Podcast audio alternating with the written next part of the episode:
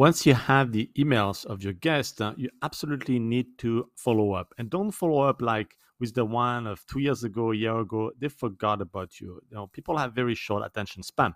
You need to have a follow up strategy right away.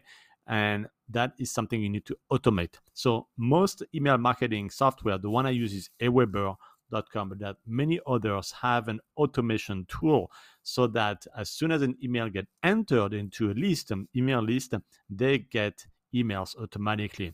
It's like having a rep 24/7 working for you, where you can send them an email on a weekly basis and then monthly. It's entirely up to you. But the key is that you always rent a space in their mind so that they always know about your property. And of course, they can unfollow you, unsubscribe anytime they want with just a click uh, of a button, but they need to be able to receive automatically these emails and those can be set on an email marketing software. So you don't have to think about it. Just write them once and have the email marketing send them on a regular basis.